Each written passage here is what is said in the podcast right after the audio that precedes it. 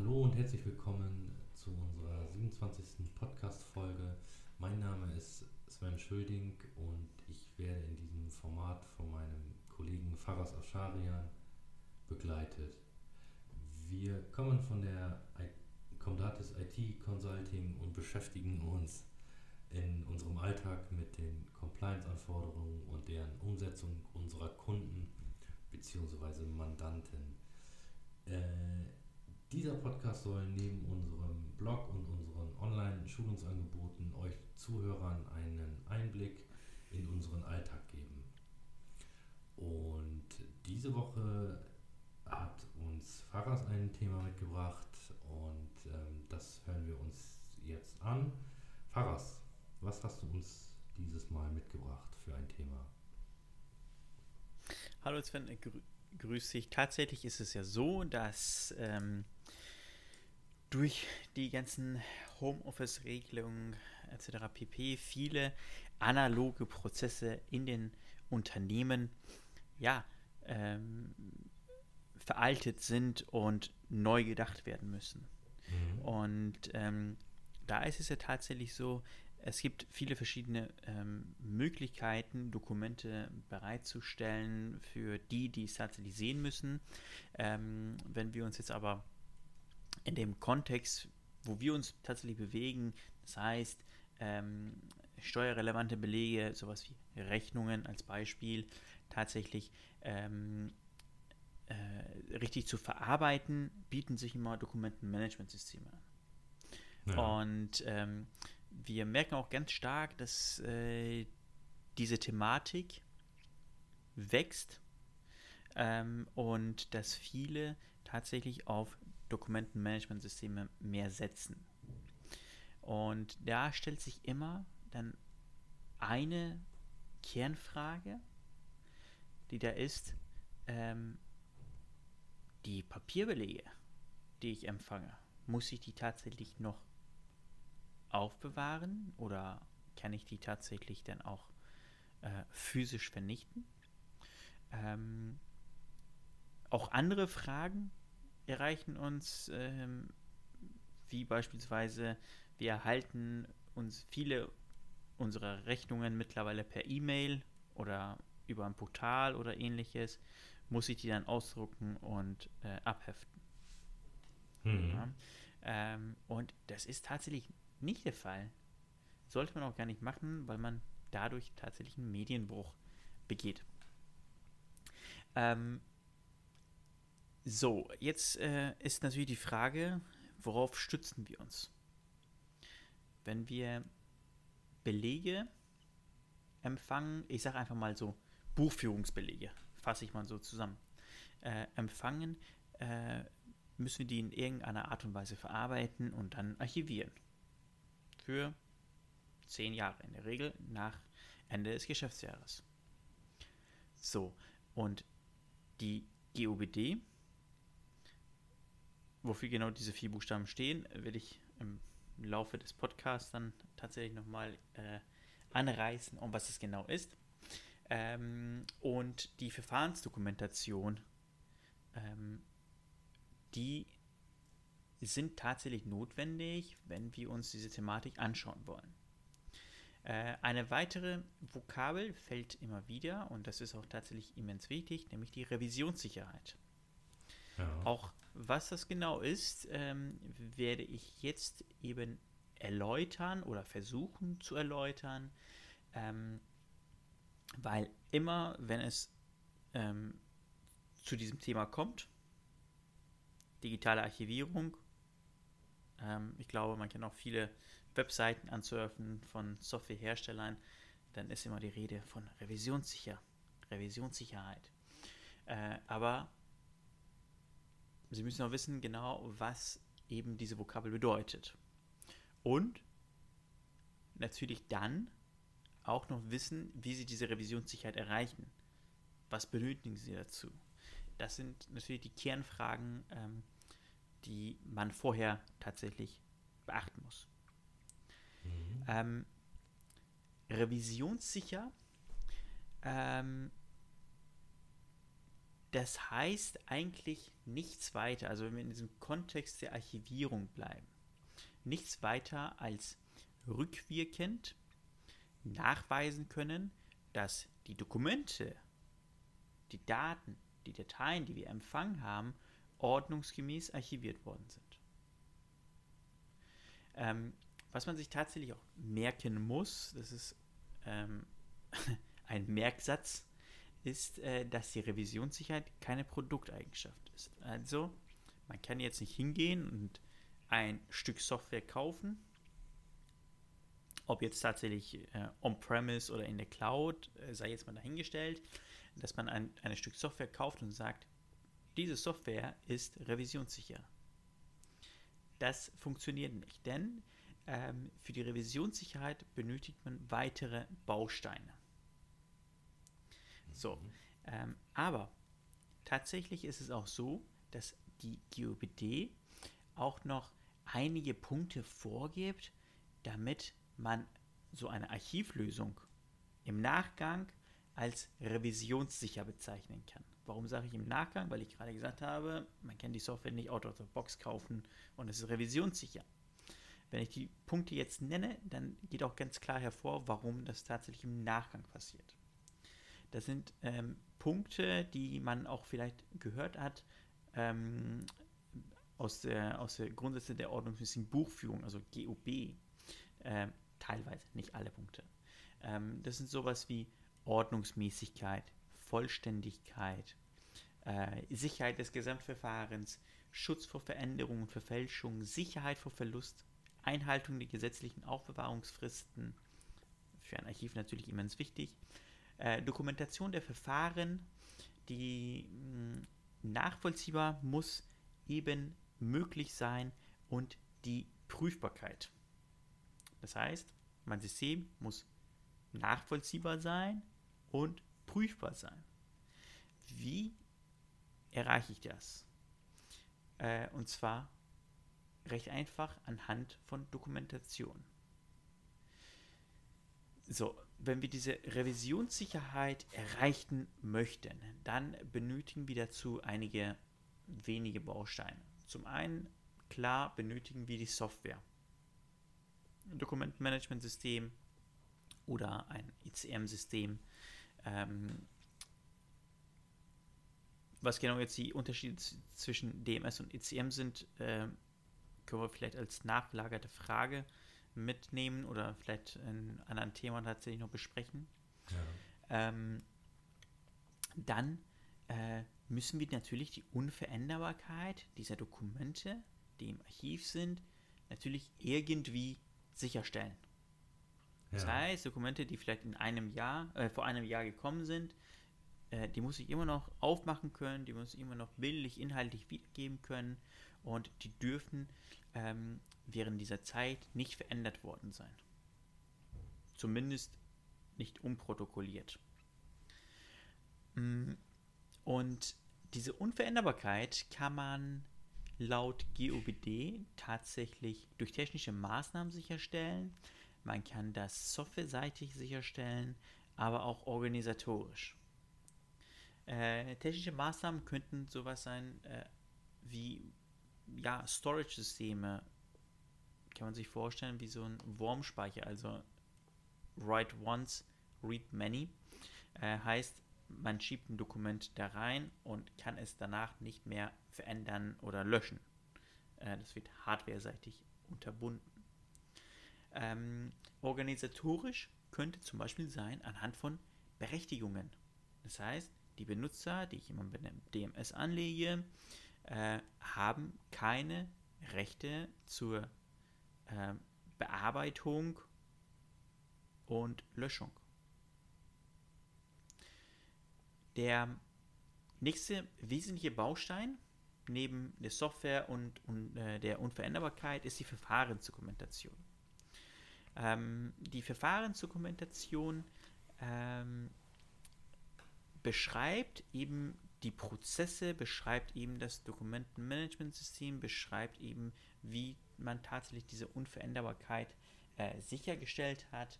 Und diese Verfahrensdokumentation dient eben dieser Nachprüfbarkeit, wovon ich vorhin gesprochen habe.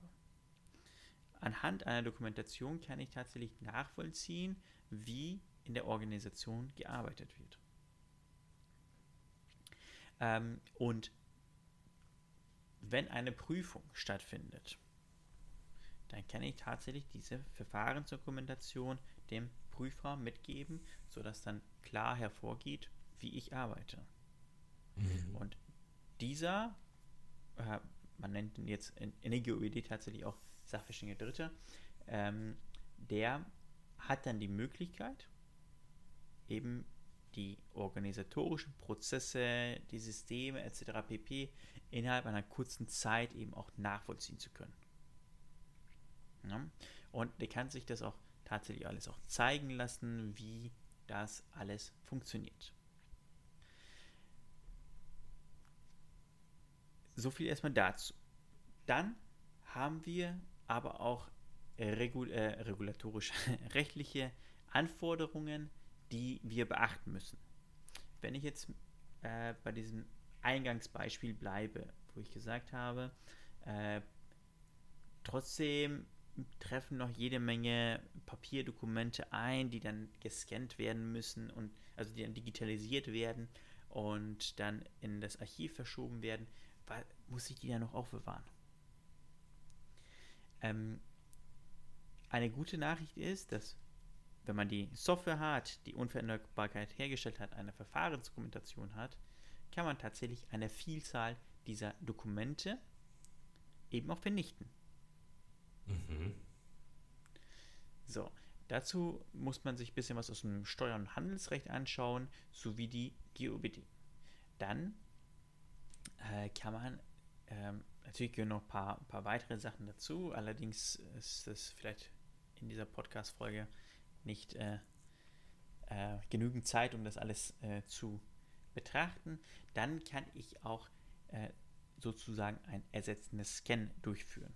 Also ich scanne und kann dann im Nachgang eben diese Belege der Vernichtung zuführen. Mhm. Das heißt, äh, im besten Falle habe ich auch eine Teilmenge meiner Dokumente nicht doppelt. Teilmenge, weil ich auch viele Digitalisate empfange. Ja. Wenn ich jetzt noch meine Papierdokumente in einem physischen Archiv noch aufbewahren würde, hätte ich natürlich nur eine Teilmenge in meinem physischen Archiv. So habe ich alles in meinem digitalen Archiv. Mhm.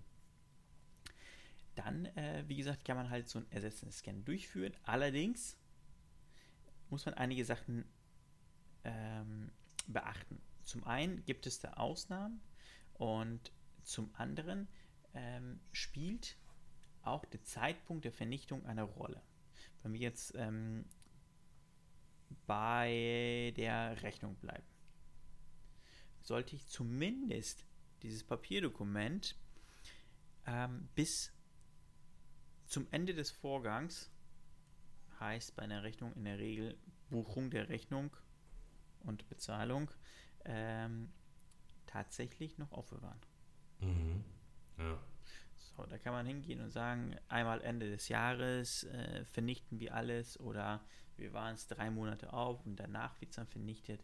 Da gibt es viele Wege, die nach Rom führen. Also Buchung äh, meinst du die Bilanzstellung sozusagen, also die Bilanz ja, genau. Bilanzerstellung. Äh, die Buchung der Rechnung. Mhm. Okay. Ne? Im, ja. im äh, Finanzbuchhaltungssystem. Äh, und dann, wie gesagt, gibt es noch einige weitere ähm, Ausnahmen, sofern ich natürlich diese per Papier empfange. Das sind Jahresabschlüsse, Gewinn- und Verlustrechnung, Eröffnungsbilanzen und Zollbelege.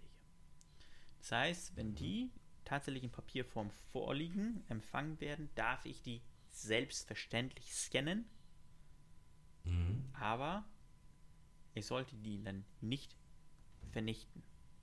Also die Originalen sozusagen nicht vernichten. So, jetzt äh, eine Sache. Ähm, und zwar habe ich vorhin schon gesagt, GOBD erkläre ich gleich auf. Ähm, das ist jetzt eben auch der Zeitpunkt. Die GOBD, diese, diese vier Buchstaben stehen tatsächlich für Grundsätze zur ordnungsmäßigen Führung und Aufbewahrung von Büchern, Aufzeichnungen und Unterlagen in elektronischer Form sowie zum Datenzugriff. So, jetzt fragt man sich, was ist das eigentlich? Das ist ein 38-seitiges Schreiben äh, vom Bundesministerium der Finanzen. Mhm. Ähm, man findet in diesen 38 Seiten findet man ähm, 184 Randziffern, mhm. die der einfachen Navigation dienen. Kann man sich vorstellen wie Paragraph 123. Ne? Dort sind es halt Randziffern. Ähm, und die GOBD hat äh, zwei Uraltschreiben, wenn man so möchte, GOBS und GDPDU abgelöst.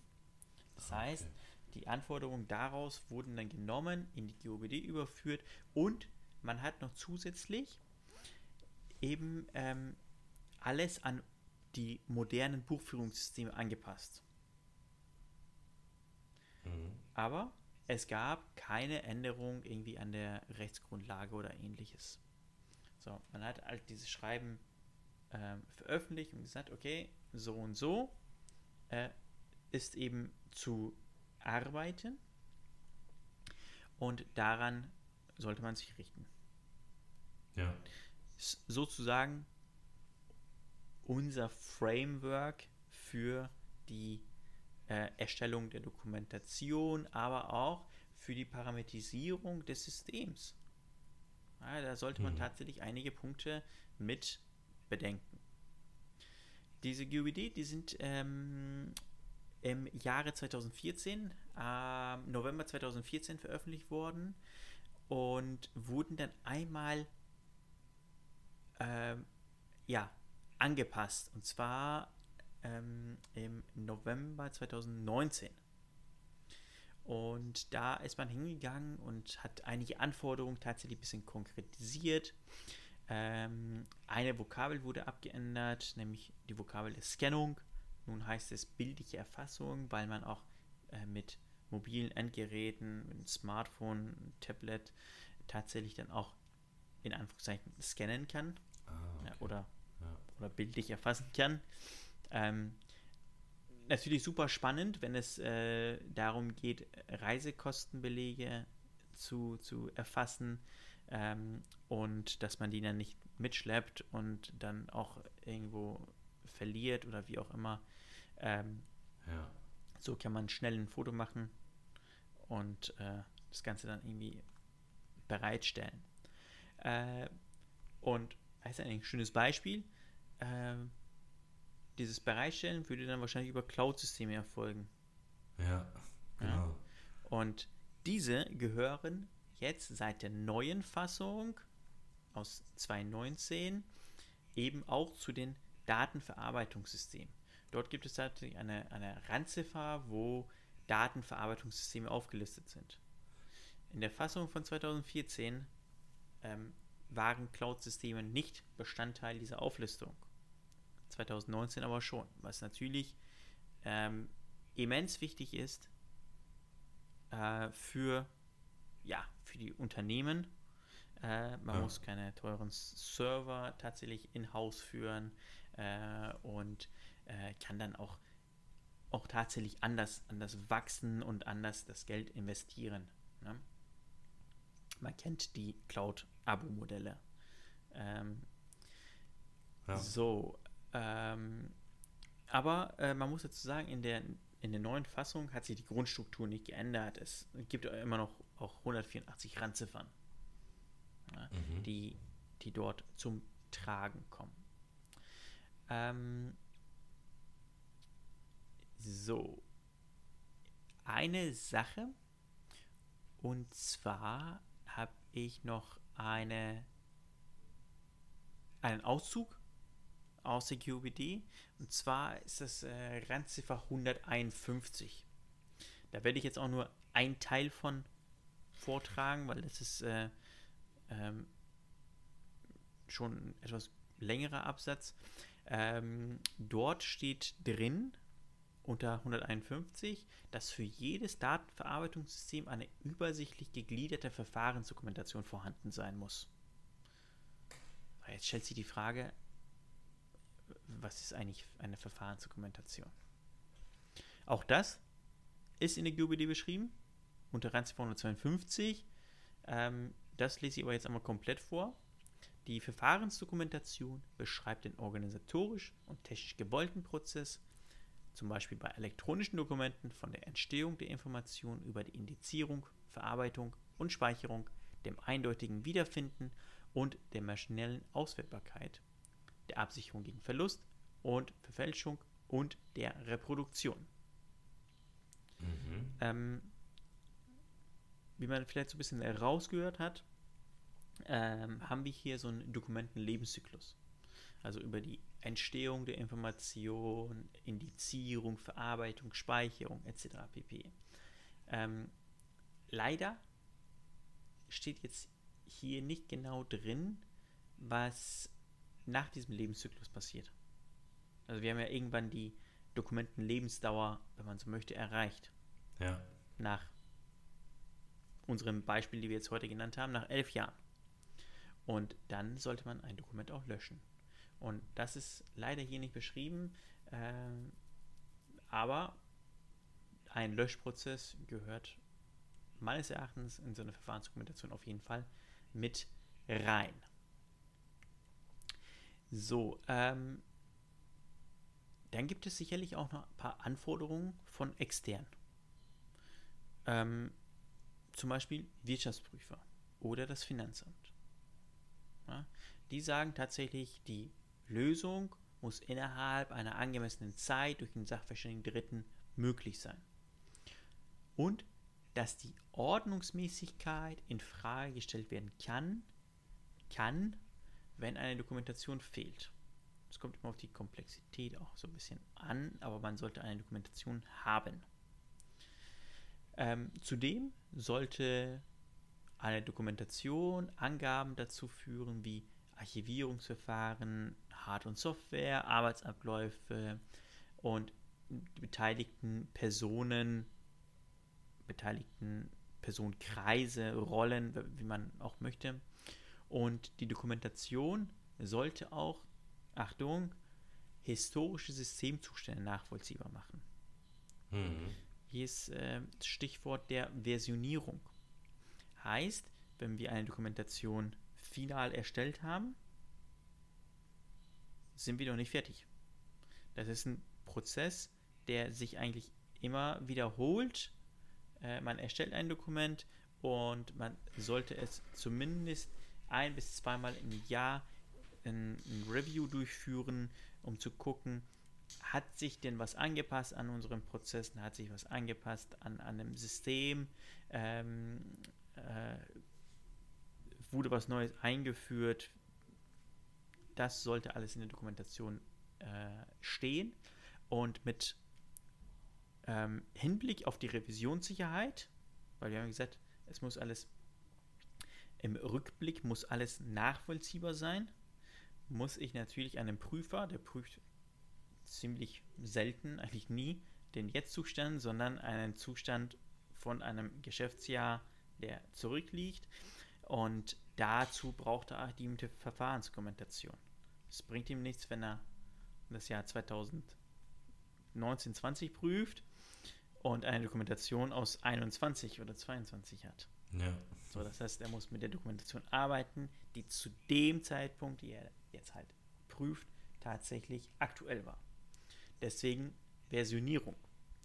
Ähm, tatsächlich ist es auch so, dass die GUBD ähm, dazu auch was schreibt, nämlich dass die ähm, ähm äh, äh, äh, dass die äh, Änderungen eben nachvollziehbar sein müssen. In Randziffer 154 müsste das sein. Ähm, und dort steht dann noch, äh, dass dem Genüge getan wird, wenn die Nachvollziehbarkeit sich aus einer Änderungshistorie widerspiegelt. Das heißt, wenn ich ah, okay. ein Kapitel habe, Änderungshistorie, und da pflege ich ein, ähm, Review aus dem Jahr 2021, Dezember 2021, ähm, keine Änderung stattgefunden oder Änderung am Prozess XY ähm, oder Personalarchiv eingeführt, wie auch immer, ähm, sollte das genau da erstmal stehen. Ja. Ja. Mhm. So, äh, habe ich denn jetzt irgendwas vergessen? Ach, genau. Äh, wen betrifft das Ganze? Das ist eine Frage, die eigentlich immer wieder kommt. Ähm, aber brauchen wir denn eine Verfahrensdokumentation? Das ist die Frage. Wir sind doch gar nicht so groß. Ja. Ne? Ähm, und tatsächlich ist das Ganze, diese Frage super einfach zu beantworten, nämlich mit einem klaren Ja. Egal wie groß man ist oder wie klein man ist, braucht man eine Verfahrensdokumentation, wo Mhm. drin tatsächlich alles beschrieben ist, wie man arbeitet. Ja. Ähm, ein Beispiel, was ich immer in, in Workshops bringe, es ist eigentlich egal, ob ein Konzern, ähm, äh, äh, wer, wer ein, eine Verfahrensdokumentation braucht, ob es tatsächlich ein Konzern ist, ob es ein ja, mittelständischer Unternehmer ist oder aber auch ähm, Einzelunternehmer oder der Bäcker von nebenan. Mhm. Ja, mit dem Bäcker von nebenan kann ich sogar ein gutes Beispiel bringen. Ähm, sofern man alle oder sofern man einen Teil ähm, der steuerrelevanten Belege elektronisch erfasst, elektronisch aufbewahrt oder wenn man das alles unter Einsatz von IT abbildet, dann braucht man eine Verfahrensdokumentation. Ah, okay. Ja, auch der Bäcker, der Imbiss von nebenan, der eine Kasse hat und die Verkäufe dort tatsächlich ähm, registriert, muss eine Verfahrensdokumentation haben, Mhm. ja, wo die drin eben die ganzen Prozesse beschrieben sind. Die nächste Frage, die dann in diesem Zug kommt, äh, also wir stellen fest, ich muss es machen, da gibt es kein, kein, ähm, äh, keine Ausnahmen, äh, ist die Frage, kann ich das Ganze denn irgendwie auslagern? Ja. Ich habe davon keine Ahnung. Ich weiß gar nicht, wie ich anfangen soll. Ähm, also, die Dienstleistung der Erstellung kann man auslagern. Mhm. Äh, man kann auch die Dienstleistung ähm, der Systeme auslagern. Also, dass man Dienst, äh, die, die Systeme dann äh, outsourced in einem Rechenzentrum. Aber verantwortlich bleibt immer der Steuerpflichtige.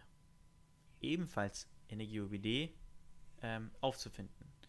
Ähm, ich glaube, Randziffer 21 ist es. Ähm, da steht dann sowas drin, dass äh, alleine dieser Steuerpflichtige eben für alles verantwortlich ist. Das gilt auch bei einer ähm, vollständigen oder teilweise ähm, äh, ausgelagerten äh, äh, äh, äh, äh, Systeme oder Dienstleistungen. Ja, zum Beispiel ist da, glaube ich, der Beispiel Steuerberater genannt oder halt Rechenzentrum. Mhm. Also man kann jetzt nicht den Steuerberater dafür ähm, verantwortlich machen, dass man selbst keine Verfahrensdokumentation hat. Mhm. So, also am Ende stellt man sich die Frage, warum nun eine Verfahrensdokumentation? Ähm, recht einfach. Äh, Nachvollziehbarkeit muss gegeben sein. Und das in einem in einer kurzen Zeit. Für einen sachverständigen Dritten, muss man nochmal dazu sagen. Es soll keine Klickanleitung sein, ähm, aber äh, es muss klar hervorgehen, wie man arbeitet, wie die Prozesse aussehen, äh, welche Systeme man verwendet, wie so ein Datenfluss funktioniert, wo kommen die Informationen rein, wo gehen die hin, wie werden die verarbeitet, von wem, äh, in welchem Abstand, wer ist Prozessverantwortlicher, etc. pp. Ja. Genau, also äh, für die Revisionssicherheit, nochmal eben ganz kurz zusammenfassend, äh, brauchen wir ein paar Bausteine, nämlich die Software. Da müssen wir irgendwie sicherstellen, dass die Dokumente nicht vernichtet werden können, also äh, oder unveränderbar bleiben. Und die Dokumentation, wo drin alles beschrieben ist. Mhm. Ähm, sonst überlege ich gerade, äh, wir können selbstverständlich gerne auch mal ähm, darüber sprechen, äh, welche Themen tatsächlich in einer Verfahrensdokumentation gehören, also Inhalte der Verfahrensdokumentation. Ja. Und ähm, äh, dann könnte man auch tatsächlich mal darüber nachdenken, wie eine Prüfung aussehen könnte. Ja. Anhand eben dieser Verfahrensdokumentation. Ja, ist eine gute Idee. Ich glaube, das interessiert Ja. viele, ähm, wie so eine Struktur aussehen könnte bei einer Verfahrensdokumentation. Um einfach Ja, mal so, so im Sinn, sinnbildlich da mal vor Augen zu haben, wie kann man sich da lang arbeiten. Genau, tatsächlich, äh, wie das einmal äh, aufgebaut ist und welche Themen tatsächlich da, da reingehören. Und eine weitere Frage ist immer, in welchem Detailgrad muss das Ganze beschrieben sein? Ja. Na, ich glaube, das ist so der Punkt, wo sich viele einen Kopf machen. Ähm, generell kann man sagen, ähm, anfangen, eine Dokumentation erstellen. Denn nichts ist schlimmer, als wenn eine Dokumentation angefordert wird und man hat gar nichts.